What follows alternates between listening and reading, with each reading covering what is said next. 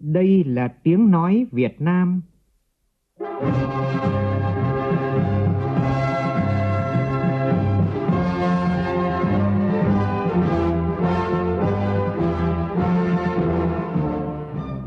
là tiếng nói Việt Nam, phát thanh từ Hà Nội, thủ đô nước Cộng hòa xã hội chủ nghĩa Việt Nam.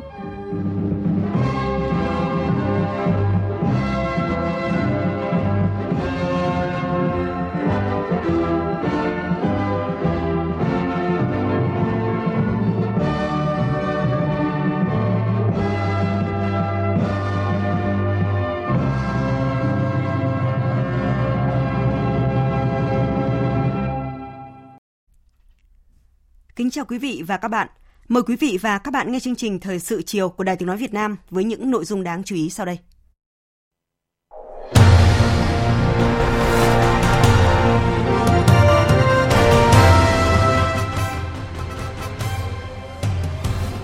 Thủ tướng Phạm Minh Chính chủ trì phiên toàn thể diễn đàn cấp cao về cách mạng công nghiệp lần thứ tư.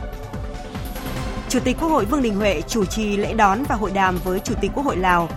Say Som Phòn, Phong Vi Hẳn. Hai bên cũng đồng chủ trì hội thảo trao đổi kinh nghiệm công tác giữa Quốc hội Việt Nam và Quốc hội Lào.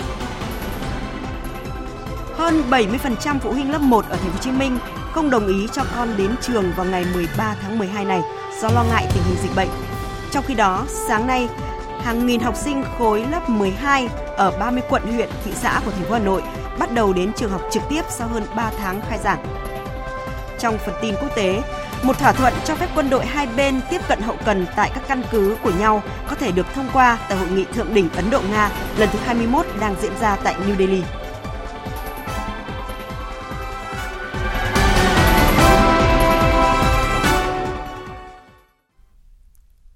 Bây giờ là nội dung chi tiết. Thưa quý vị và các bạn, Nhận lời mời của Ủy viên Bộ Chính trị, Chủ tịch Quốc hội Vương Đình Huệ, sáng nay, Chủ tịch Quốc hội nước Cộng hòa Dân chủ Nhân dân Lào, Say Sổm Phon, Phong Vi Hẳn, dẫn đầu đoàn đại biểu cấp cao Quốc hội Lào và phu nhân thăm chính thức nước ta. Sáng cùng ngày tại nhà Quốc hội, Chủ tịch Quốc hội Vương Đình Huệ và phu nhân đã chủ trì lễ đón chính thức.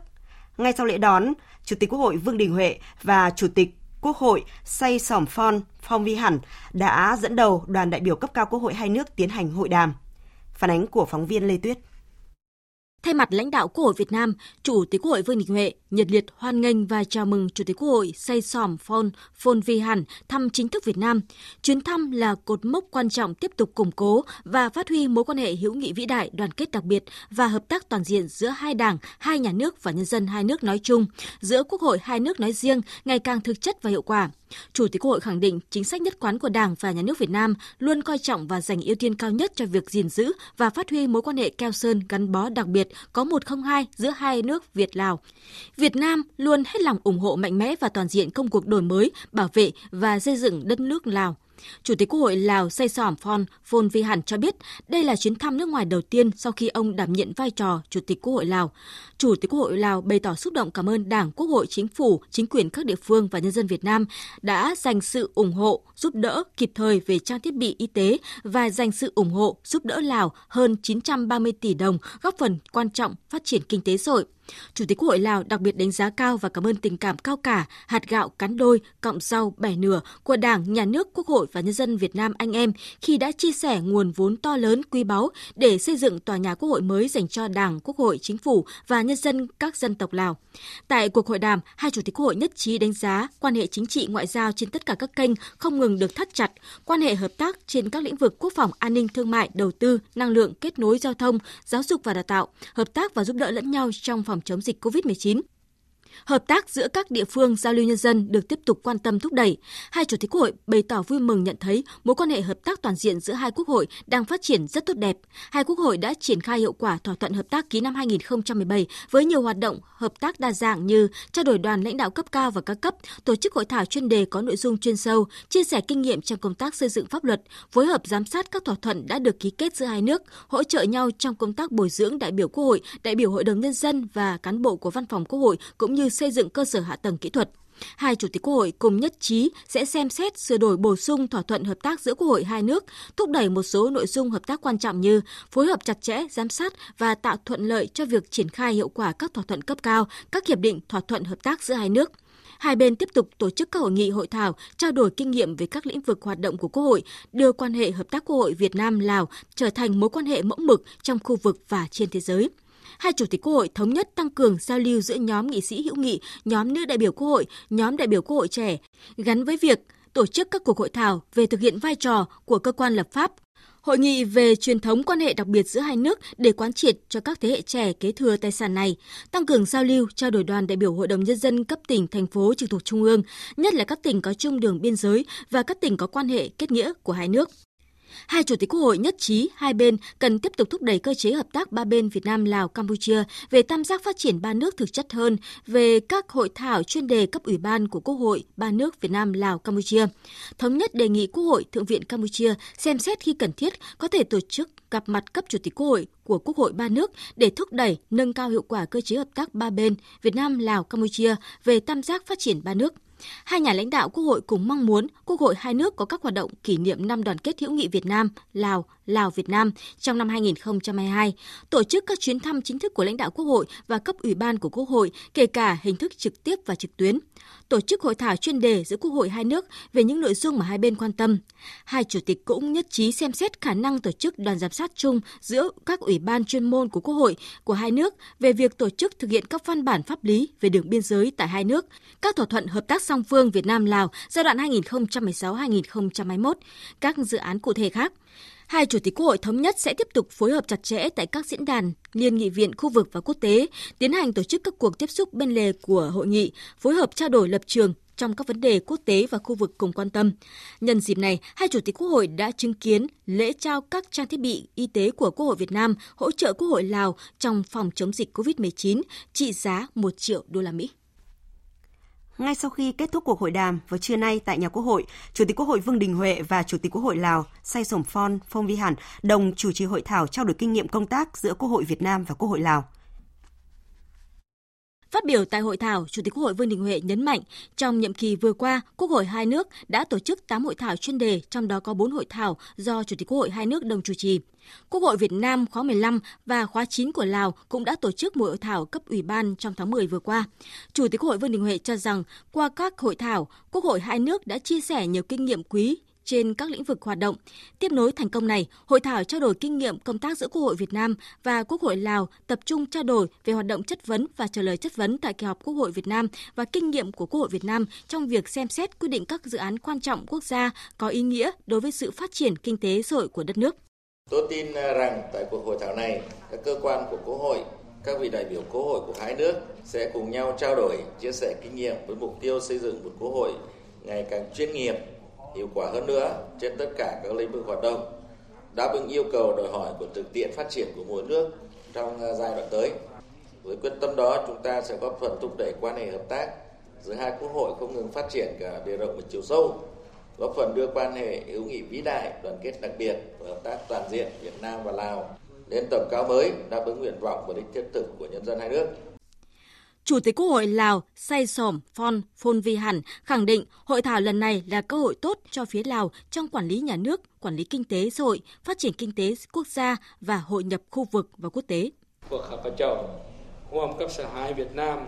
Tôi sẽ cùng các đại biểu tham dự hội thảo cả phía Việt Nam và Lào tích cực nghiên cứu và tập trung góp ý kiến phong phú, thẳng thắn về lý luận và thực tiễn, nhằm nâng cao chất lượng và đảm bảo thông tin hữu dụng để đáp ứng nhu cầu của nhiệm vụ chính trị của hai quốc hội trong giai đoạn mới.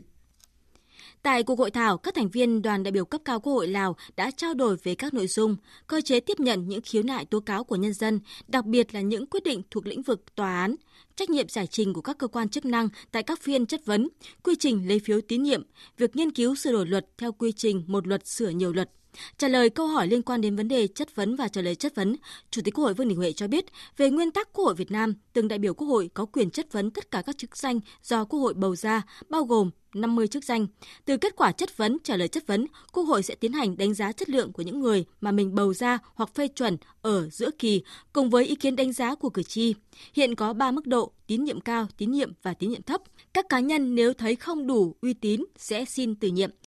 Còn với Quốc hội, hàng năm, Quốc hội đều yêu cầu tòa án, viện kiểm sát, các cơ quan điều tra báo cáo vấn đề oan sai trong tố tụng tư pháp. Quốc hội có trách nhiệm giám sát và sẽ truy đến cùng trách nhiệm của người giải quyết như thế nào. Đây cũng là một nội dung trong hoạt động chất vấn và trả lời chất vấn. Chủ tịch Quốc hội Lào cho rằng những kinh nghiệm của Quốc hội Việt Nam chia sẻ tại hội thảo có giá trị rất lớn cho hoạt động của Quốc hội Lào, đồng thời mong muốn trong thời gian tới, các ủy ban cũng như các cơ quan hiệu quan của Quốc hội Việt Nam và Lào sẽ tiếp tục gặp gỡ trao đổi những bài học kinh nghiệm để Quốc hội Lào nâng cao hơn nữa chất lượng hoạt động trong công tác lập pháp, giám sát và quyết định các vấn đề quan trọng khác. Vào chiều nay tại Phủ Chủ tịch, Chủ tịch nước Nguyễn Xuân Phúc đã tiếp xã giao Chủ tịch Quốc hội Lào Say Sổm Phon Phong Vi Hẳn nhân dịp đồng chí dẫn đầu đoàn đại biểu cấp cao Quốc hội Lào sang thăm chính thức Việt Nam. Phóng viên Vũ Dũng thông tin. Tại buổi tiếp, nhắc lại chuyến thăm hữu nghị chính thức Lào vào tháng 8 vừa rồi cũng là chuyến thăm nước ngoài đầu tiên trên cương vị Chủ tịch nước. Chủ tịch nước Nguyễn Xuân Phúc cảm ơn Chủ tịch Quốc hội Lào và Quốc hội Lào đã dành cho Chủ tịch nước vinh dự được phát biểu tại kỳ họp lần thứ nhất Quốc hội Lào khóa 9, cũng là khách nước ngoài đầu tiên được phát biểu tại hội trường nhà quốc hội mới của Lào. Chủ tịch Quốc hội Lào Say Sỏm Phôn Phôm Vi Hẳn chân thành cảm ơn Chủ tịch nước Nguyễn Xuân Phúc dành thời gian tiếp, đồng thời gửi lời thăm hỏi thân thiết của Tổng Bí thư Chủ tịch nước Lào Thông Luân Sĩ Xu Lít cũng như lãnh đạo cấp cao của Đảng, Nhà nước Lào tới Chủ tịch nước Nguyễn Xuân Phúc. Chủ tịch Quốc hội Lào đã thông báo với Chủ tịch nước Nguyễn Xuân Phúc về những kết quả của cuộc hội đàm với Chủ tịch Quốc hội Việt Nam Vương Đình Huệ. Chủ tịch Quốc hội Lào đề nghị hai bên tiếp tục kiểm tra giám sát những kế hoạch và thúc đẩy các dự án kết nối kinh tế và giao thông như những dự án xây dựng tuyến đường cao tốc Viên Chăn Hà Nội, dự án tuyến đường sắt Khăm Muộn Vũng Áng, đồng thời đề nghị hai nước thúc đẩy hợp tác thương mại hơn nữa. Nhất trí với những đề xuất của Chủ tịch Quốc hội Lào nêu ra, Chủ tịch nước Nguyễn Xuân Phúc hoan nghênh và đánh giá cao giữa Chủ tịch Quốc hội Lào xe Sỏm Phon Phôm Vi Hẳn với Chủ tịch Quốc hội Việt Nam Vương Đình Huệ. Chủ tịch nước cũng chia sẻ với Lào về những thách thức hiện nay nhất là những khó khăn do COVID-19. Chủ tịch nước đánh giá cao các cơ quan chức năng hai nước đã phối hợp hiệu quả chặt chẽ ứng phó với dịch bệnh và cần tiếp tục trong thời gian tới. Cùng với đó là khẳng định chính sách nhất quán của Việt Nam là ưu tiên và phát triển mối quan hệ đặc biệt Việt Nam Lào. Hai nước luôn là những người đồng chí anh em, hạt gạo cắn đôi, cọng rau bẻ nửa. Chủ tịch nước đề nghị hai đảng, hai nhà nước và nhân dân hai nước thúc đẩy hợp tác hơn nữa duy trì trao đổi các chuyến thăm cấp cao và các cơ chế hợp tác song phương, triển khai có hiệu quả các thỏa thuận cấp cao, phối hợp chuẩn bị tốt nội dung cho cuộc gặp thường niên giữa hai bộ chính trị và kỳ họp lần thứ 44 Ủy ban Liên Chính phủ Việt Nam Lào, mở rộng và nâng cao hiệu quả hợp tác trên các lĩnh vực an ninh, quốc phòng, kinh tế, thương mại, đầu tư, năng lượng, giáo dục và đào tạo, đặc biệt là cùng đầu tư tranh thủ vốn quốc tế nhằm mở ra nhiều tuyến kết nối hai nền kinh tế về hệ thống điện, mạng viễn thông, giao thông, với trọng tâm là kết nối đường bộ, đường sắt, đường ống xăng dầu, đưa hàng hóa của Lào qua các cảng của Việt Nam đi quốc tế, coi đây là cách để Lào có cảng biển để phát huy nội lực, tự chủ kinh tế và phát triển bền vững. Với tất cả tình cảm chân thành của một người bạn, người đồng chí thân thiết lâu năm của Lào, Chủ tịch nước Nguyễn Xuân Phúc khẳng định sẽ tiếp tục làm hết sức mình cùng vun đắp cho quan hệ hữu nghị vĩ đại, đoàn kết đặc biệt và hợp tác toàn diện giữa hai nước ngày càng phát triển, nhất là phát triển kinh tế, đem lại lợi ích thiết thực cho nhân dân hai nước. Cũng vào chiều nay tại trụ sở chính phủ, Thủ tướng Phạm Minh Chính hội kiến Chủ tịch Quốc hội Lào Say Sổm Phon Phon Vi Hẳn nhân dịp sang thăm chính thức Việt Nam. Và chúng tôi sẽ chuyển tới quý vị và các bạn khi nhận được thông tin mới nhất. Thưa quý vị và các bạn, sáng nay tại Hà Nội, Thủ tướng Phạm Minh Chính chủ trì và có bài phát biểu quan trọng tại phiên toàn thể diễn đàn cấp cao thường niên lần thứ ba về cách mạng công nghiệp lần thứ tư với chủ đề Phục hồi và phát triển kinh tế xã hội bền vững thời kỳ hậu đại dịch COVID-19 và đẩy mạnh công nghiệp hóa, hiện đại hóa trong kỷ nguyên số. Diễn đàn do Ban Kinh tế Trung ương phối hợp với các bộ ngành cơ quan tổ chức theo hình thức kết hợp giữa trực tiếp và trực tuyến. Cùng dự và chủ trì diễn đàn có đồng chí Trần Tuấn Anh, trưởng Ban Kinh tế Trung ương, đồng chí Nguyễn Xuân Thắng, Giám đốc Học viện Chính trị Quốc gia Hồ Chí Minh, cùng lãnh đạo các bộ ngành trung ương, địa phương và hơn 2.000 đại biểu trong nước và quốc tế tham dự. Phản ánh của phóng viên Vũ Khuyên các đại biểu đã đưa ra nhiều kiến nghị đề xuất quan trọng xoay quanh nội dung phục hồi và phát triển kinh tế xã hội bền vững gắn với phòng chống dịch COVID-19 của Việt Nam và về đẩy mạnh công nghiệp hóa hiện đại hóa dựa trên các nền tảng khoa học công nghệ và đổi mới sáng tạo. Ông Trần Tuấn Anh, Ủy viên Bộ Chính trị, trưởng Ban Kinh tế Trung ương nhấn mạnh.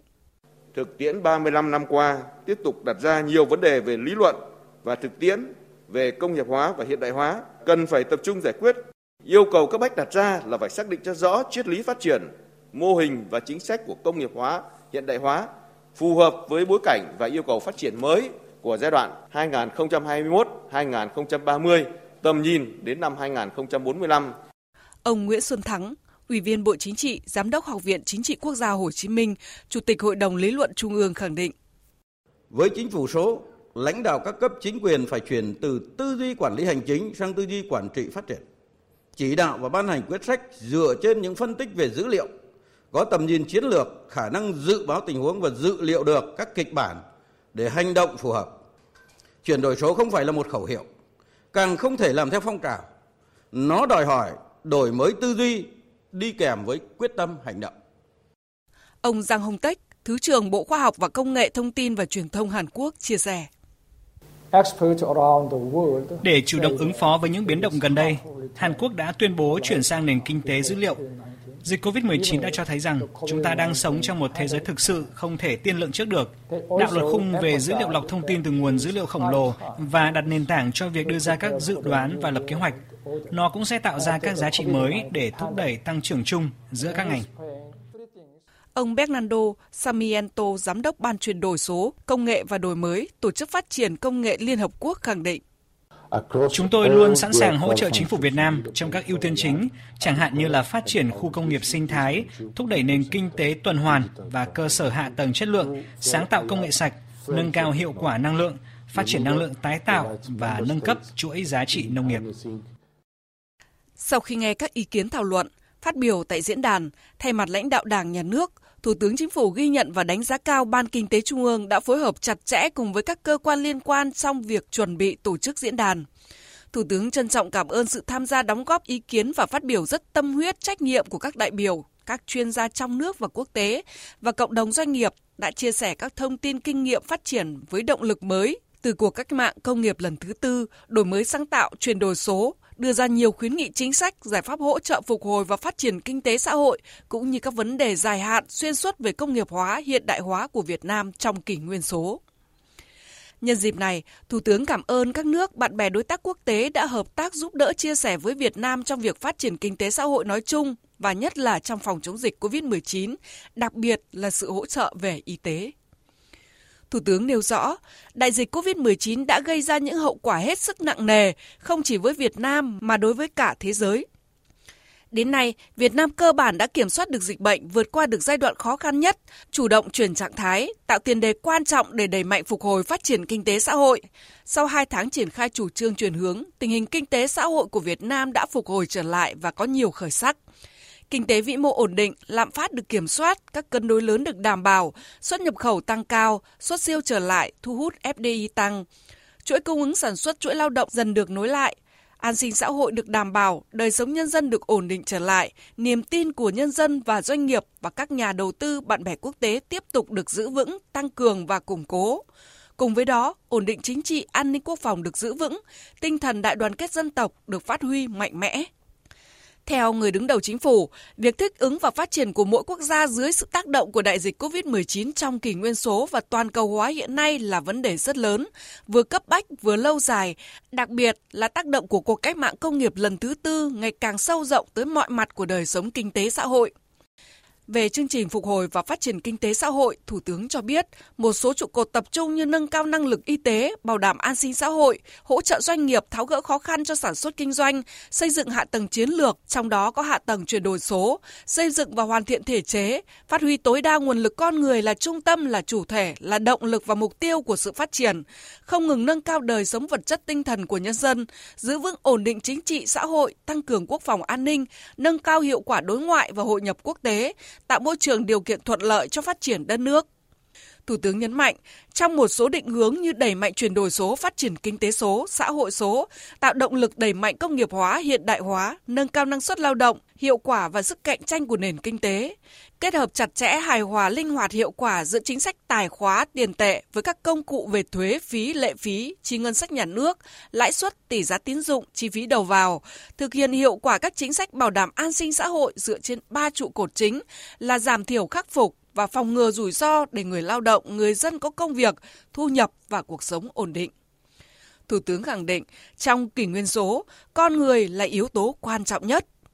Một vấn đề hết sức quan trọng là nâng cao cái đời sống vật chất tinh thần của nhân dân. Cái nhân quyền ở Việt Nam lớn nhất là chúng ta lo cho 100 triệu dân ấm no hạnh phúc, dân chủ. Đấy là nhân quyền. Cụ thể hóa bằng phát huy tối đa cái yếu tố con người. Lấy con người vừa là trung tâm vừa là chủ thể vừa là mục tiêu vừa là động lực cho sự phát triển. Chúng ta không hy sinh cái an sinh xã hội, không hy sinh cái môi trường để chạy theo cái tăng trưởng đơn thuần. Giữ vững cái ổn định chính trị xã hội, tăng cường quốc phòng an ninh, nâng cao hiệu quả đối ngoại và hội nhập quốc tế, tạo môi trường và điều kiện thuận lợi cho phát triển đất nước. Bên cạnh đó, Thủ tướng cũng nhấn mạnh về việc hoàn thiện thể chế, đẩy mạnh xây dựng và hoàn thiện hệ thống kết cấu hạ tầng, nhất là hạ tầng chiến lược tạo động lực cho sự phát triển. Nhấn mạnh, quan điểm phát triển kinh tế hài hòa với văn hóa, Thủ tướng cho biết, chính phủ đang xây dựng chương trình tổng thể để triển khai các nhiệm vụ giải pháp được xác định tại Hội nghị văn hóa toàn quốc vừa qua, trong đó có việc phát triển công nghiệp văn hóa trong bối cảnh chuyển đổi số. Chiều nay, Thủ tướng Chính phủ Phạm Minh Chính và Thủ tướng Hà Lan Mark Rutte đã có cuộc điện đàm trao đổi các biện pháp thúc đẩy hơn nữa quan hệ đối tác toàn diện Việt Nam-Hà Lan trong thời gian tới. Tin của phóng viên Vũ Khuyên. Thủ tướng Chính phủ Phạm Minh Chính đánh giá cao và cảm ơn sự hỗ trợ của Chính phủ Hà Lan và cộng đồng doanh nghiệp Hà Lan đã hỗ trợ thiết bị vật tư y tế trị giá 40 tỷ Việt Nam đồng, giúp Việt Nam vượt qua giai đoạn khó khăn do làn sóng dịch COVID-19 lần thứ tư gây ra và khẳng định Việt Nam luôn coi trọng phát triển quan hệ hữu nghị và hợp tác toàn diện với Hà Lan về chính trị, ngoại giao, thương mại, đầu tư, an ninh quốc phòng, văn hóa, giáo dục nông nghiệp và ứng phó với biến đổi khí hậu. Thủ tướng Mark Rutte đánh giá cao những thành tựu mà Việt Nam đạt được trong thời gian vừa qua, nhất là kết quả phòng chống dịch COVID-19,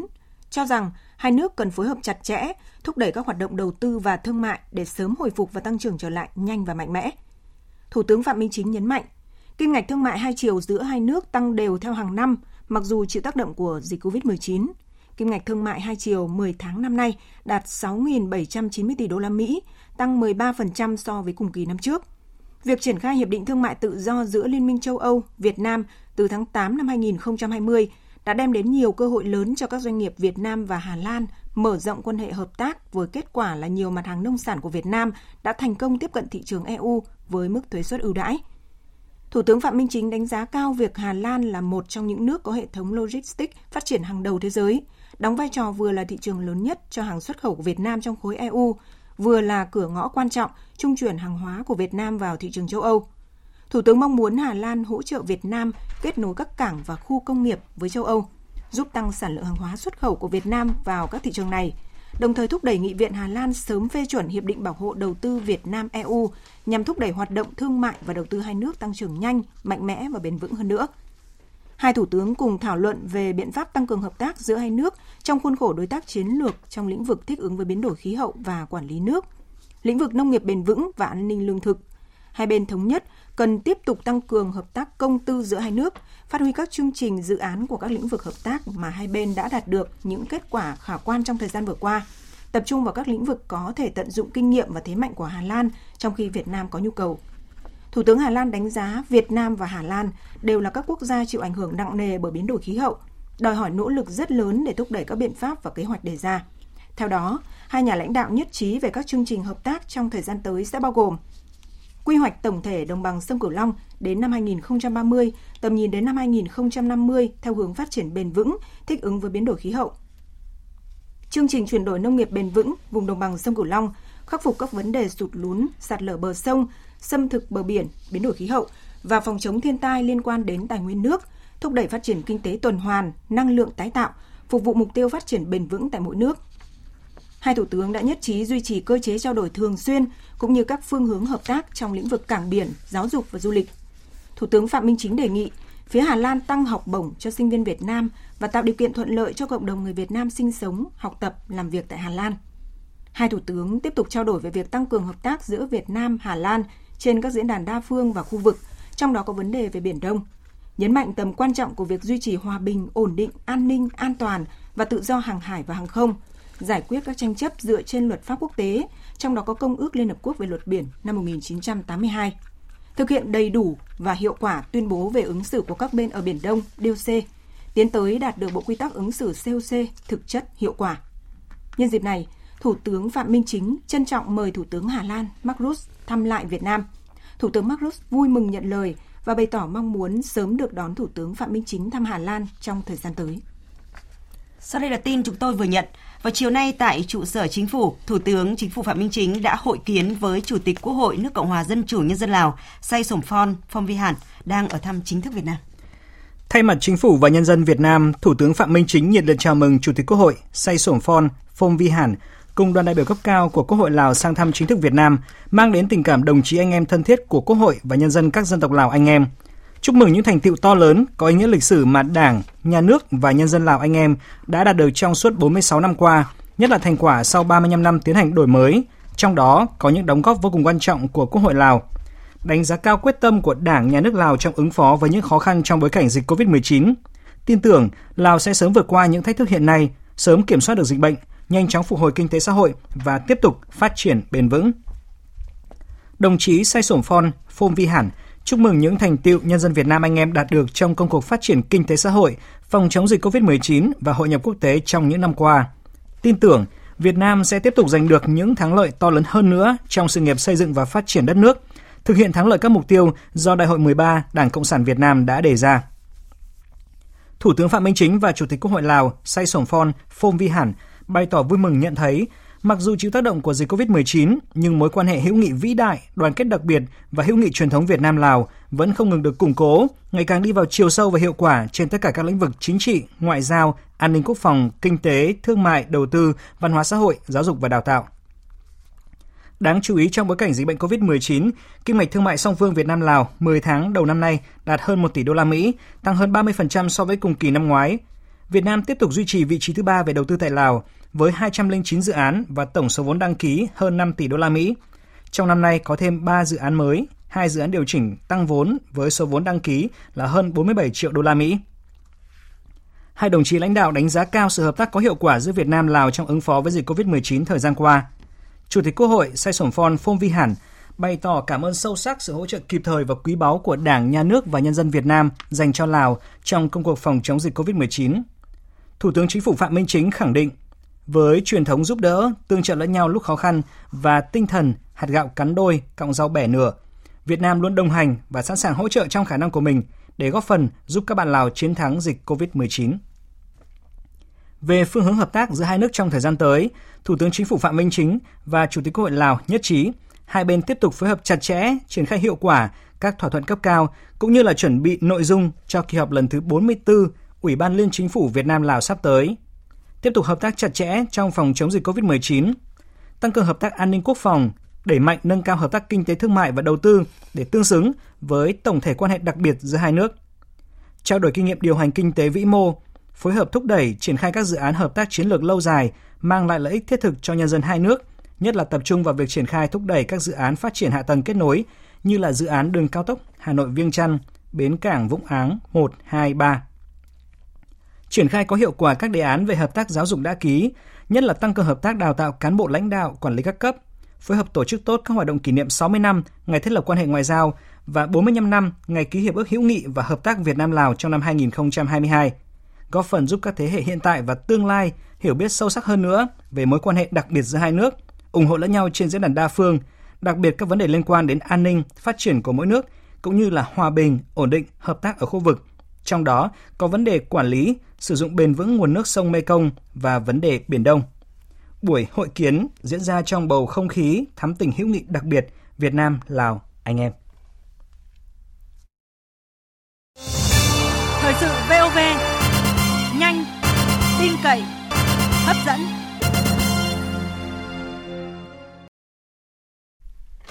Chương trình thời sự chiều nay sẽ được tiếp tục với những thông tin đáng chú ý khác. Tại buổi làm việc sáng nay nhằm thúc đẩy giải ngân vốn đầu tư công với một số bộ ban ngành, Phó Thủ tướng Thường trực Phạm Bình Minh yêu cầu phải nêu cao trách nhiệm của người đứng đầu, phân cấp, phân quyền phù hợp với năng lực gắn với kiểm tra, giám sát chặt chẽ trong việc giải ngân vốn đầu tư công.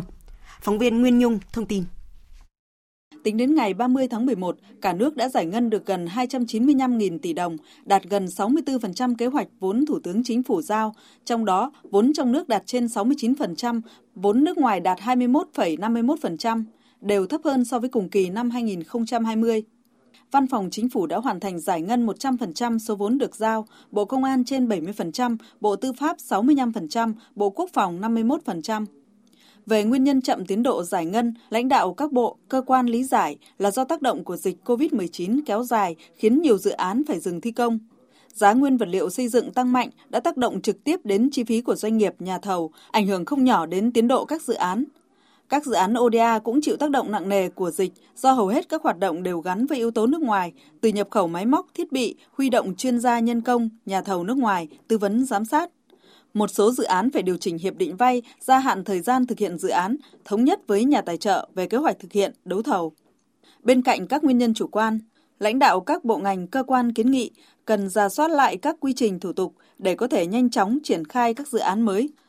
Kết luận cuộc họp, Phó Thủ tướng Thường trực Phạm Bình Minh yêu cầu nêu cao trách nhiệm của người đứng đầu, phân cấp phân quyền phù hợp với năng lực gắn với kiểm tra giám sát chặt chẽ, khẩn trương giả soát nâng cao năng lực của các ban quản lý dự án để thực hiện giải ngân, giao Bộ Kế hoạch và Đầu tư phối hợp với các bộ cơ quan tiếp tục tổng hợp khó khăn vướng mắc của các bộ cơ quan, báo cáo chính phủ để tháo gỡ. Chiều nay, Phó Thủ tướng Lê Minh Khái, Tổ trưởng Tổ công tác số 2 của Thủ tướng Chính phủ về đẩy mạnh giải ngân vốn đầu tư công cũng đã có buổi làm việc trực tuyến với các bộ ngành trung ương và 6 địa phương, thành phố Cần Thơ, Long An, Trà Vinh, Hậu Giang, Sóc Trăng và Kiên Giang nhằm tháo gỡ những khó khăn vướng mắc để đẩy mạnh giải ngân vốn đầu tư công. Phóng viên Văn Hiếu đưa tin. Theo số liệu báo cáo của Bộ Tài chính, ước tổng vốn đầu tư công giải ngân của 6 địa phương là 13.806 tỷ đồng, bằng 50,27% kế hoạch được Thủ tướng Chính phủ giao. Trong đó, ba địa phương có mức giải ngân dưới 60% kế hoạch là thành phố Cần Thơ, Kiên Giang, Sóc Trăng. Ba địa phương có tỷ lệ giải ngân cao hơn 60% là Long An, Trà Vinh và Hậu Giang.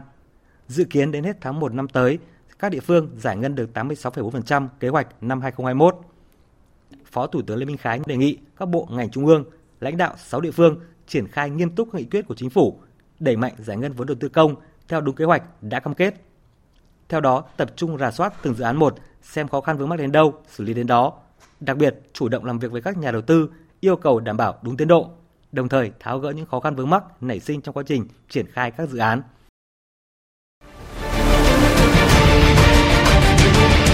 Thích ứng để bình thường mới.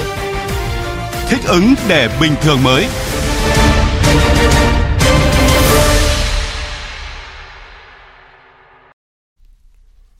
Theo thống kê của Cục Quản lý Khám Chữa Bệnh, Bộ Y tế, khoảng 80% bệnh nhân COVID-19 hiện nay tại Hà Nội không có triệu chứng hoặc triệu chứng nhẹ. Thành phố đã hướng dẫn cho các ca F0 thể nhẹ cách ly tại nhà. Thực tế là việc thành lập các tổ chăm sóc hỗ trợ người mắc COVID-19 tại cộng đồng đã phát huy hiệu quả tại nhiều địa phương, như cách làm của thành phố Phú Quốc, tỉnh Kiên Giang là một ví dụ. Phản ánh của phóng viên Lam Hiếu, thường trú khu vực đồng bằng sông Cửu Long.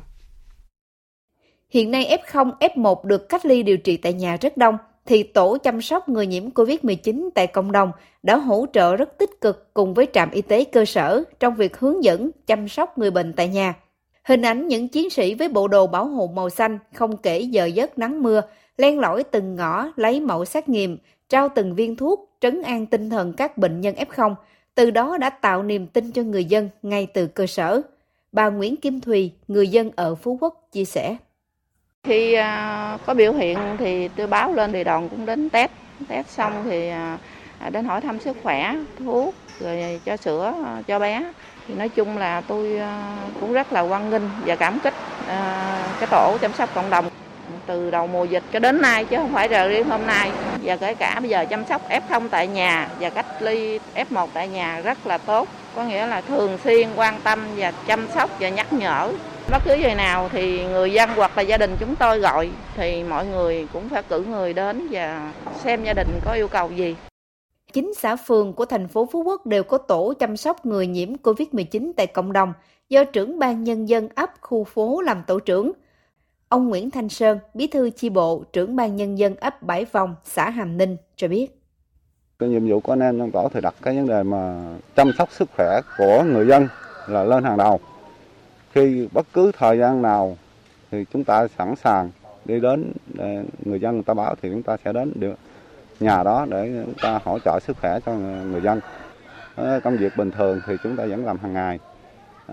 Còn khi đột sức thì tất cả lực lượng anh em phải gom lại. Mô hình tổ chăm sóc người nhiễm COVID-19 tại cộng đồng bước đầu cho thấy phát huy hiệu quả, đảm bảo kịp thời tiếp cận và hỗ trợ chăm sóc, cách ly, điều trị F0, F1 tại nhà. Từ đó góp phần chủ động và tăng cường chăm sóc sức khỏe cho người dân trên địa bàn thành phố, góp phần giảm tải cho các cơ sở cách ly tập trung và các cơ sở điều trị COVID-19. Thành phố Hồ Chí Minh vẫn đang ở cấp độ dịch mức độ 2. Trong tuần qua thì có 3 quận huyện tăng cấp độ dịch so với tuần trước. Phóng viên Kim Dung thường trú tại Thành phố Hồ Chí Minh thông tin. Thành phố có 3 quận huyện tăng cấp độ dịch so với tuần trước là quận 11, huyện Cần Giờ từ cấp 1 lên cấp 2 và quận 4 từ cấp 2 lên cấp 3. Quận Tân Phú là địa phương duy nhất giảm cấp độ dịch từ cấp 2 xuống cấp 1.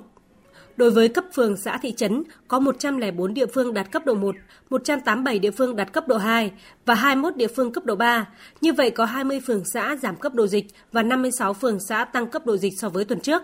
Mới đây, thành phố Hồ Chí Minh triển khai chiến dịch tăng cường bảo vệ và chăm sóc sức khỏe người thuộc nhóm nguy cơ nhằm hướng đến mục tiêu giảm mắc và giảm nguy cơ tử vong do COVID-19. Ngành y tế thành phố cũng đã có kế hoạch thiết lập cơ sở thu dung điều trị và kế hoạch đảm bảo số giường hồi sức cấp cứu tại các cơ sở khám chữa bệnh,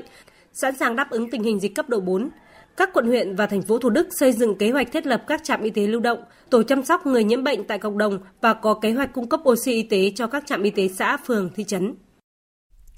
Một thông tin đáng chú ý là hơn 70% phụ huynh lớp 1 ở thành phố Hồ Chí Minh không đồng ý cho con đến trường vào ngày 13 tháng 12 này do lo ngại tình hình dịch bệnh. Đây là kết quả khảo sát vừa được Sở Giáo dục và Đào tạo thành phố Hồ Chí Minh thực hiện. Phóng viên Vũ Hường đưa tin. Sở Giáo dục và Đào tạo thành phố Hồ Chí Minh đã lấy ý kiến từ buổi họp với các phụ huynh của 565 trường tiểu học với tổng số học sinh lớp 1 là hơn 131.200 em và có 121.700 phụ huynh tham gia khảo sát. Trong số này, chỉ hơn 36.300 phụ huynh đồng ý cho con em đến trường học trực tiếp, số còn lại không đồng ý chiếm hơn 70%. Một số trường tư thục không có phụ huynh nào đồng ý cho con học trực tiếp. Các trường ở ngoại thành, số lượng phụ huynh tán thành cũng không cao, như tại huyện Củ Chi có 5 trường, huyện Cần Giờ có 2 trường, số lượng phụ huynh tán thành đều dưới 20 người. Nhiều phụ huynh cho rằng tình hình dịch bệnh tại thành phố Hồ Chí Minh vẫn còn diễn biến hết sức phức tạp, trẻ lớp 1 chưa được tiêm ngừa nên việc đi học lại giữa thời điểm này không phù hợp. Trong khi đó, sáng nay, hàng nghìn học sinh khối lớp 12 ở 30 quận huyện, thị xã của thành phố Hà Nội bắt đầu đến trường học trực tiếp sau hơn 3 tháng khai giảng. Theo phương án của Sở Giáo dục và Đào tạo thành phố Hà Nội, trường tổ chức chia ca 50% học ở trường thứ hai, thứ tư, thứ sáu và 50% học sinh học vào các ngày thứ ba, thứ năm, thứ bảy. Còn các ngày còn lại, học sinh sẽ học trực tuyến. Phản ánh của phóng viên Minh Hường. Vui mừng xen lẫn chút lo lắng được đến trường sau thời gian dài phải dạy và học online là cảm xúc chung của các học sinh lớp 12 và thầy cô giáo các trường trong ngày đầu tiên mở cửa trường học. Em thấy khá là vui ạ, tại vì bọn em cũng học lớp 12 đấy ạ. Đây là bọn em muốn quay lại trường để tiếp nhận kiến thức một cách là tốt hơn ạ. Các em lo lắng về việc dịch bệnh ạ. Nhưng mà đến trường là em thấy trường khá đảm bảo về vệ sinh ạ. À, và đo thân nhiệt độ các giữ khoảng cách an toàn em rất yên tâm ạ. Được trở lại trường dạy học trực tiếp, à, giao tiếp trực tiếp giữa giáo viên và học sinh thì đó là điều mà chúng mình mong mỏi nhất. Để đảm bảo an toàn phòng dịch, các trường đã phun khử khuẩn, vệ sinh toàn bộ khuôn viên trường lớp học, bố trí đầy đủ trang thiết bị y tế phòng dịch. Hôm nay, các trường chia học sinh khối 12 làm hai nhóm để tổ chức đi học luân phiên theo hướng dẫn của Sở Giáo dục và Đào tạo Hà Nội. Bà Phạm Hải Anh, Phó Hiệu trưởng Trường Trung học Phổ thông Kim Liên và ông Đặng Trần Xuân, Phó Hiệu trưởng Trường Trung học Phổ thông Quang Trung cho biết. Mỗi một phòng học đều có một phòng cách ra để đảm bảo an toàn. Các phòng học thì chúng tôi đã bố trí đầy đủ các thiết bị à, máy tính, máy chiếu và chúng tôi lắp một hệ thống camera để các thầy cô giáo vừa có thể dạy học trực tiếp và có thể dạy học trực tuyến trong một giờ học.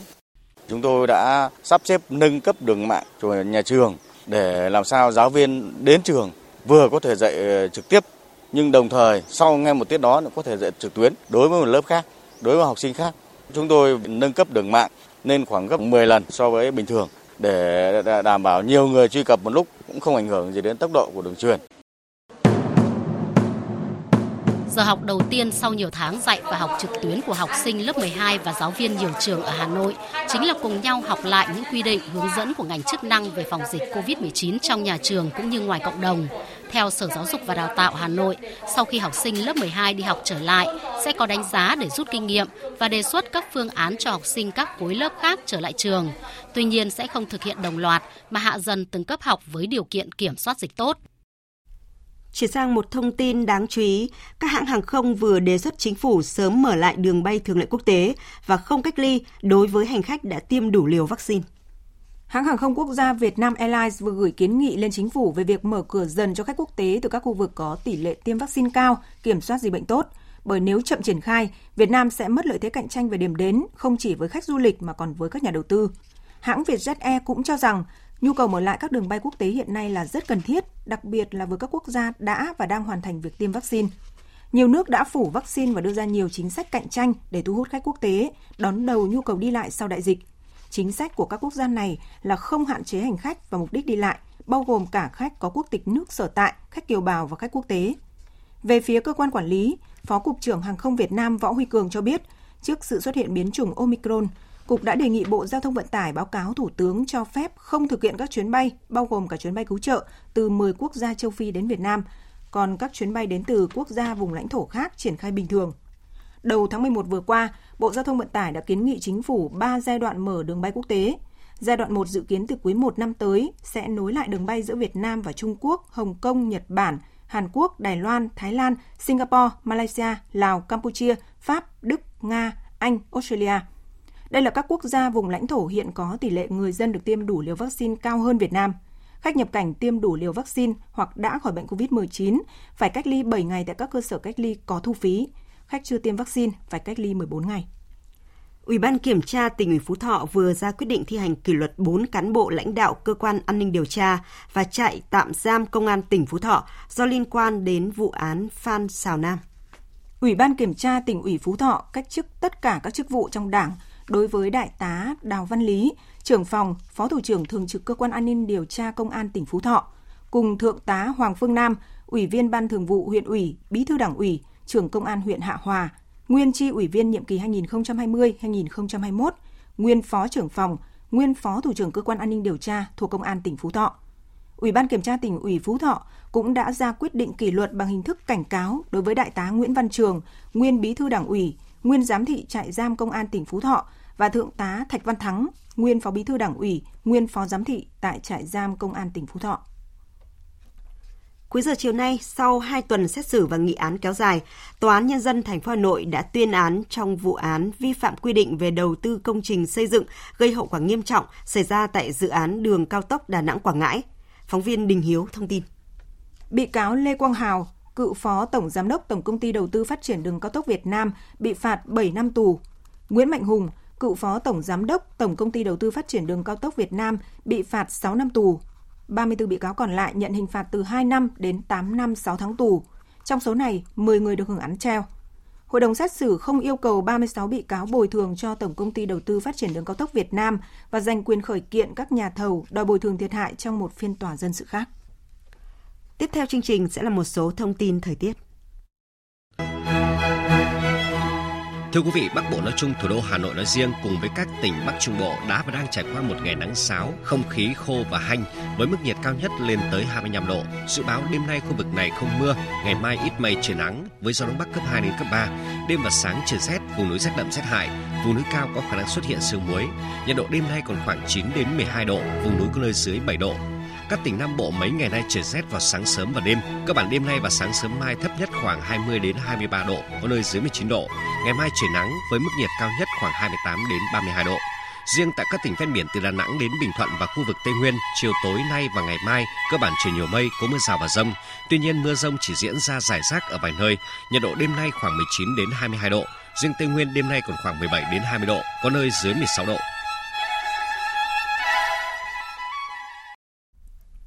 Mở đầu phần tin thế giới sẽ là những thông tin mới nhất về tình hình tại Myanmar. Hôm nay, tòa án dưới chính quyền quân sự tại quốc gia này đã ra phán quyết đầu tiên đối với bà San Suu Kyi, tuyên phạt cựu lãnh đạo bị phế chuất 4 năm tù vì tội kích động chống lại quân đội và vi phạm các hạn chế chống dịch COVID-19.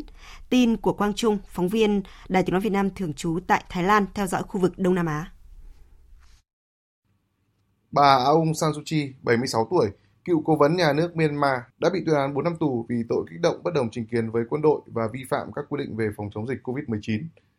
Cựu Tổng thống Min Win cũng bị tuyên án 4 năm tù với các tội danh tương tự. Cả hai nhà cựu lãnh đạo này đều đang được quản thúc và chưa phải ngồi tù. Phiên tòa đầu tiên xét xử bà San Suu Kyi được tổ chức kín tại thủ đô Naypyidaw của Myanmar. Thông tin về phiên tòa chỉ được công bố qua phát ngôn viên của chính quyền quân sự. Chính quyền quân sự cũng yêu cầu đội ngũ pháp lý của bà Suu Kyi không được phép cung cấp thông tin cho truyền thông với lý do có thể gây ra bạo loạn, làm mất hòa bình và ổn định của đất nước. Hiện tại, chính quyền quân sự tại Myanmar đang phải đối mặt với làn sóng chỉ trích lớn từ cả trong và ngoài nước. Trong khi các cuộc biểu tình kèm bạo lực vẫn liên tiếp diễn ra suốt từ tháng 2 vừa qua, thì trên bình diện quốc tế, các nước đang cực lực chỉ trích chính quyền quân sự khi không đáp ứng thỏa thuận 5 điểm mà họ đã đồng ý trong phiên họp đặc biệt với ASEAN hồi tháng 4 Thủ tướng Ấn Độ Modi hôm nay có cuộc gặp với Tổng thống Nga Putin tại New Delhi để thảo luận về mối quan hệ song phương. Hội nghị thượng đỉnh Thượng đỉnh Ấn-Nga lần thứ 21 diễn ra là cơ hội để các bên cân bằng mối quan hệ khi có nhiều thay đổi trong tình hình địa chính trị khu vực. Tổng hợp của biên tập viên Phạm Hà. Đây sẽ là cuộc gặp trực tiếp đầu tiên giữa hai nhà lãnh đạo Nga và Ấn Độ kể từ tháng 11 năm 2019. Ngay trước cuộc gặp, Ấn Độ và Nga cũng tổ chức các cuộc đối thoại theo hình thức 2 cộng 2 các Bộ trưởng Quốc phòng và Ngoại giao. Các bên sẽ xem xét một loạt các hiệp ước quốc phòng, công nghệ, năng lượng cũng như đầu tư và thương mại.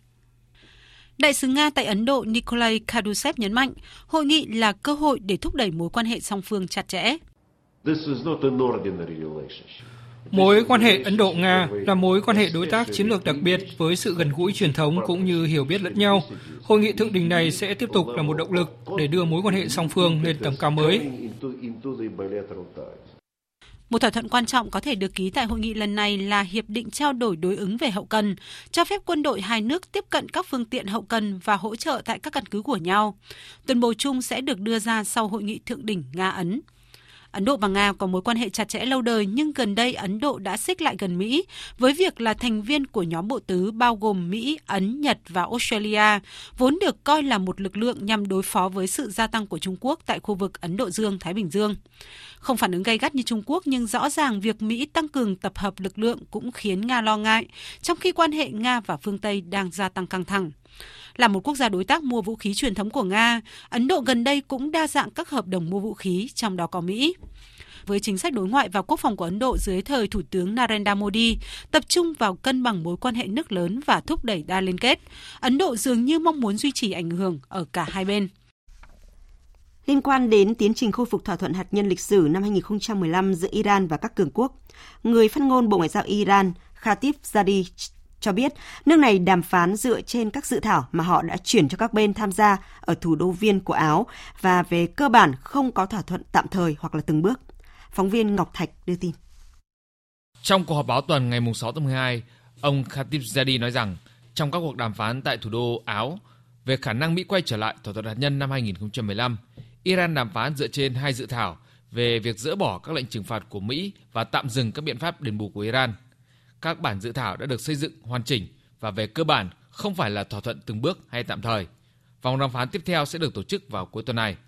Trong tuyên bố mới nhất, Tổng thống Iran Ibrahim Raisi nói rằng Iran có đủ ý chí để làm cho các cuộc đàm phán hạt nhân ở Viên Áo thành công, đồng thời nói thêm rằng Tehran sẽ không liên kết kinh tế với các cuộc đàm phán và sẽ tìm cách ngăn cản các tác động của các lệnh trừng phạt. Tuy nhiên, Iran cũng tuyên bố có nhiều lựa chọn nếu các cuộc đàm phán hạt nhân thất bại. Iran và các bên tham gia khác của thỏa thuận hạt nhân, bao gồm Trung Quốc, Pháp, Đức, Nga và Anh, cho đến nay đã tổ chức 7 vòng đàm phán tại Viên để đạt được thỏa thuận loại bỏ các lệnh trừng phạt của Mỹ đối với Iran và yêu cầu Tehran quay trở lại tuân thủ đầy đủ kế hoạch hành động chung toàn diện. Iran đã giảm việc thực hiện các phần của cam kết trong thỏa thuận để đáp trả việc Mỹ rút khỏi thỏa thuận này vào năm 2018. Chính phủ Nhật Bản hôm nay đã đệ trình Quốc hội dự thảo ngân sách bổ sung cho tài khóa 2021, tổng trị giá lên tới 36.000 tỷ yên, nhằm tài trợ một phần cho gói kích thích kinh tế và chuẩn bị đối phó với khả năng xảy ra làn sóng lây nhiễm mới COVID-19. Đây là dự thảo ngân sách bổ sung đầu tiên dưới thời chính quyền Thủ tướng Kishida Fumio, được kỳ vọng sẽ đưa nền kinh tế Nhật Bản trở lại quỹ đạo tăng trưởng. Tổng thống Indonesia Widodo hôm nay cho biết nước này là một trong năm quốc gia trên thế giới đã kiểm soát thành công đại dịch COVID-19 ở cấp độ 1 nhờ sự nỗ lực và hợp tác chung của tất cả các bên. Và trong 24 giờ qua, quốc gia Đông Nam Á này ghi nhận 196 ca mắc mới COVID-19, đưa tổng số trường hợp mắc bệnh kể từ tháng 3 năm ngoái đến nay là hơn 4 triệu 200 nghìn ca. Đại dịch COVID-19 trên thế giới vẫn diễn biến phức tạp. Biến thể Omicron đến nay đã xuất hiện ở gần 50 quốc gia. Dù diễn biến dịch bệnh liên quan đến biến thể mới chưa quá nghiêm trọng và cũng chưa đủ dữ liệu để xác định chắc chắn liệu vaccine có giảm hiệu quả với biến thể này hay không, song nhiều nước đang tích cực đẩy nhanh các chiến lược đối phó khẩn cấp nhằm khống chế đà lây lan của biến thể mới ở giai đoạn sớm. Tổng hợp của biên tập viên Phương Anh. Tại Mỹ, tâm dịch của thế giới, dù biến thể Delta vẫn là chủ đạo trong làn sóng dịch tại nước này, song khoảng 1 phần 3 số bang tại Mỹ đã ghi nhận các ca nhiễm biến thể Omicron. Hàng loạt các quốc gia châu Âu như Anh, Đan Mạch, Bỉ, Đức, Tây Ban Nha cũng đang ghi nhận số ca nhiễm Omicron tăng vọt trong những ngày gần đây. Theo Trung tâm Phòng ngừa và Kiểm soát Dịch bệnh châu Âu, Omicron hiện đã xuất hiện tại 17 quốc gia trong khu vực. Thái Lan hôm nay đã được thêm vào danh sách các quốc gia châu Á đã xuất hiện biến thể Omicron. Trước đó, biến thể này đã được phát hiện tại các nước như Nhật Bản, Hàn Quốc, Singapore, Ấn Độ, Sri Lanka và Malaysia. Quan chức Bộ Y tế Công cộng Thái Lan Supakit Sirilak hôm nay xác nhận. Chúng tôi vừa ghi nhận trường hợp mắc biến thể Omicron đầu tiên ở Thái Lan. Người này đến từ Tây Ban Nha. Tuy nhiên thì công chúng không cần phải quá hoảng sợ vì điều đó, bởi ai cũng biết rằng là tình huống này là không thể tránh khỏi. Chúng ta sẽ phải tăng cường nhiều biện pháp khác nhau để ngăn chặn kịch bản xấu nhất. Theo giới chuyên gia y tế, khi ứng phó với rủi ro chưa từng được biết đến, Cách tốt nhất vẫn là thực thi mọi biện pháp phòng ngừa bên cạnh việc thận trọng đánh giá tác động tiềm tàng của biến thể mới. Hiện tại, Tổ chức Y tế Thế giới đang tích cực phối hợp với giới khoa học toàn cầu để nghiên cứu kỹ hơn về cách thức biến thể Omicron tác động tới tình hình đại dịch COVID-19. Dự kiến các kết quả nghiên cứu sâu hơn về biến thể này sẽ được công bố trong vài tuần tới. Tổ chức Y tế Thế giới đồng thời kêu gọi các quốc gia đẩy mạnh các nỗ lực giám sát và giải trình tự gen để có cái nhìn toàn cảnh hơn về các biến thể của virus SARS-CoV-2. Tiếp theo chương trình thời sự chiều nay là một số tin thể thao đáng chú ý.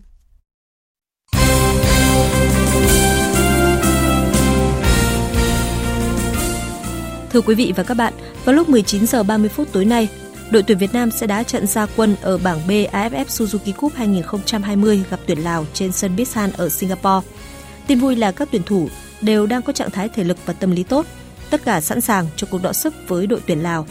Nhà báo Minh Hải chia sẻ quan điểm về sức mạnh và tương quan lực lượng giữa hai đội trong cuộc so tài tối nay. Chúng ta cần có một chiến thắng, chúng ta cần có một sự khởi đầu tốt, cần có nhiều cầu thủ ghi bàn trước khi chúng ta đến với những trận đấu và có những đối thủ mạnh mẽ hơn. Huấn luyện viên Park Hang-seo cũng chốt danh sách 23 cầu thủ cho trận gặp Lào. Hai cầu thủ từng nghỉ tập vì căng cơ là Nguyễn Quang Hải và Quế Ngọc Hải đều được nhà cầm quân người Hàn Quốc điền tên vào danh sách thi đấu. Trong số này có 3 thủ môn gồm Bùi Tấn Trường, Nguyễn Văn Hoàng, Trần Nguyên Mạnh. Hàng hậu vệ, tiền vệ và tiền đạo đa phần là những gương mặt quen thuộc như Đỗ Duy Mạnh, Trần Đình Trọng, Vũ Văn Thành, Bùi Tiến Dũng, Lương Xuân Trường, Trần Minh Vương, Nguyễn Tuấn Anh, Phạm Văn Đức, Nguyễn Văn Toàn, Nguyễn Công Phượng, Nguyễn Tiến Linh và Hà Đức Trinh. Hướng đến SEA Games 31, đội tuyển cầu lông Việt Nam đang lên kế hoạch tập trung trở lại và để có sự chuẩn bị tốt nhất, ban huấn luyện đã quyết định cho tất cả các thành viên tập luyện tại trường Đại học Thể dục Thể thao Tử Sơn Bắc Ninh. Còn sắp tới đây, ba tay vợt chủ lực của cầu lông Việt Nam là Nguyễn Tiến Minh, Nguyễn Thùy Linh và Vũ Thị Trang sẽ lên đường sang Tây Ban Nha dự giải vô địch cầu lông thế giới từ ngày 12 đến ngày 19 tháng 12. Ban huấn luyện cũng có kế hoạch đưa các vận động viên đi tập huấn tại Nhật Bản trước khi bước vào tranh tài tại SEA Games 31. Giải bóng bàn vô địch quốc gia vừa kết thúc tại Quảng Nam cũng là dịp để các tay vợt có điều kiện cọ sát nâng cao trình độ trước thềm SEA Games 31. Giải là nơi để ban huấn luyện tuyển chọn những vận động viên xuất sắc cho đội tuyển bóng bàn quốc gia. Đầu năm sau đội sẽ tập trung. Ban huấn luyện đã lên kế hoạch tập luyện và chuẩn bị trong năm 2022. Ông Phan Anh Tuấn, chuyên viên phụ trách môn bóng bàn Tổng cục Thể dục Thể thao cho biết. Sau khi kết thúc giải này sẽ cử một đội hình 5 nam 3 nữ hai huấn luyện viên đi tập huấn và thi đấu tại Hungary và hơn thế nữa chúng tôi là được thuê chuyên gia để huấn luyện cho đội tuyển bóng bàn chuẩn bị cho ASEAN và SEA Games năm 2022 tại Việt Nam và Hàng Châu Trung Quốc.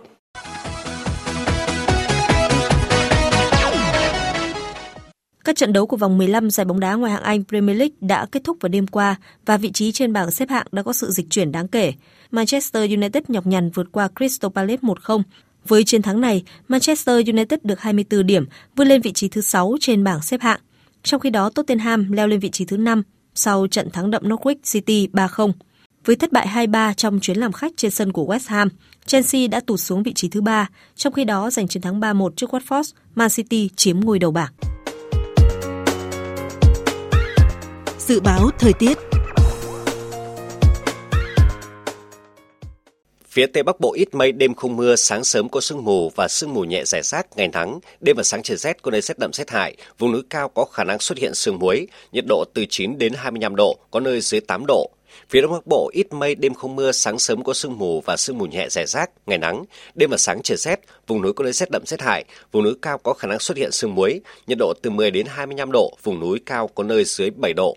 Khu vực từ Thanh Hóa đến Thừa Thiên Huế, phía Bắc đêm không mưa, ngày nắng, phía Nam nhiều mây có mưa vài nơi, đêm và sáng trời rét, nhiệt độ từ 11 đến 25 độ. Khu vực từ Đà Nẵng đến Bình Thuận nhiều mây có mưa, mưa rào rải rác và có nơi có rông vài nơi, gió Bắc đến Đông Bắc cấp 3, vùng ven biển cấp 4 đến cấp 5, nhiệt độ từ 19 đến 29 độ. Tây Nguyên có mưa rào và rông vài nơi, gió đông bắc cấp 2 đến cấp 3, đêm và sáng trời rét, nhiệt độ từ 17 đến 27 độ, có nơi dưới 16 độ. Nam Bộ đêm không mưa ngày nắng, gió đông bắc cấp 2 đến cấp 3, đêm và sáng sớm trời lạnh, nhiệt độ từ 20 đến 32 độ, riêng miền Đông thấp nhất có nơi dưới 20 độ. Khu vực Hà Nội ít mây, đêm không mưa ngày nắng, gió đông bắc cấp 2 đến cấp 3, đêm và sáng sớm trời rét, nhiệt độ từ 11 đến 25 độ.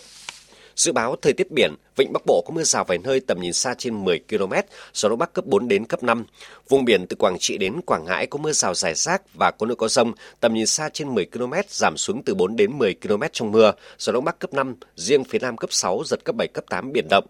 Vùng biển từ Bình Định đến Ninh Thuận và vùng biển từ Bình Thuận đến Cà Mau có mưa rào và rông vài nơi, tầm nhìn xa trên 10 km, gió đông bắc cấp 6, giật cấp 8 biển động. Vùng biển từ Cà Mau đến Kiên Giang và Vịnh Thái Lan có mưa rào vài nơi, tầm nhìn xa trên 10 km, gió đông bắc cấp 4 đến cấp 5. Khu vực Bắc và giữa Biển Đông và khu vực quần đảo Hoàng Sa thuộc thành phố Đà Nẵng có mưa rào và rông vài nơi, tầm nhìn xa trên 10 km, gió đông bắc cấp 6, giật cấp 8 biển động. Khu vực Nam Biển Đông và khu vực quần đảo Trường Sa thuộc tỉnh Khánh Hòa có mưa rào và rông rải rác. Trong mưa rông có khả năng xảy ra lốc xoáy, tầm nhìn xa trên 10 km, giảm xuống từ 4 đến 10 km trong mưa, gió đông bắc cấp 5, riêng phía Tây cấp 6, giật cấp 8, biển động. Quý vị và các bạn vừa nghe chương trình Thời sự chiều của Đài Tiếng Nói Việt Nam. Chương trình do các biên tập viên Hải quân, Hoàng Ân, Nguyễn Hằng cùng phát thanh viên Quỳnh Anh, kỹ thuật viên Nguyễn Mến thực hiện, chịu trách nhiệm nội dung Hoàng Trung Dũng. Cảm ơn quý vị và các bạn đã quan tâm theo dõi.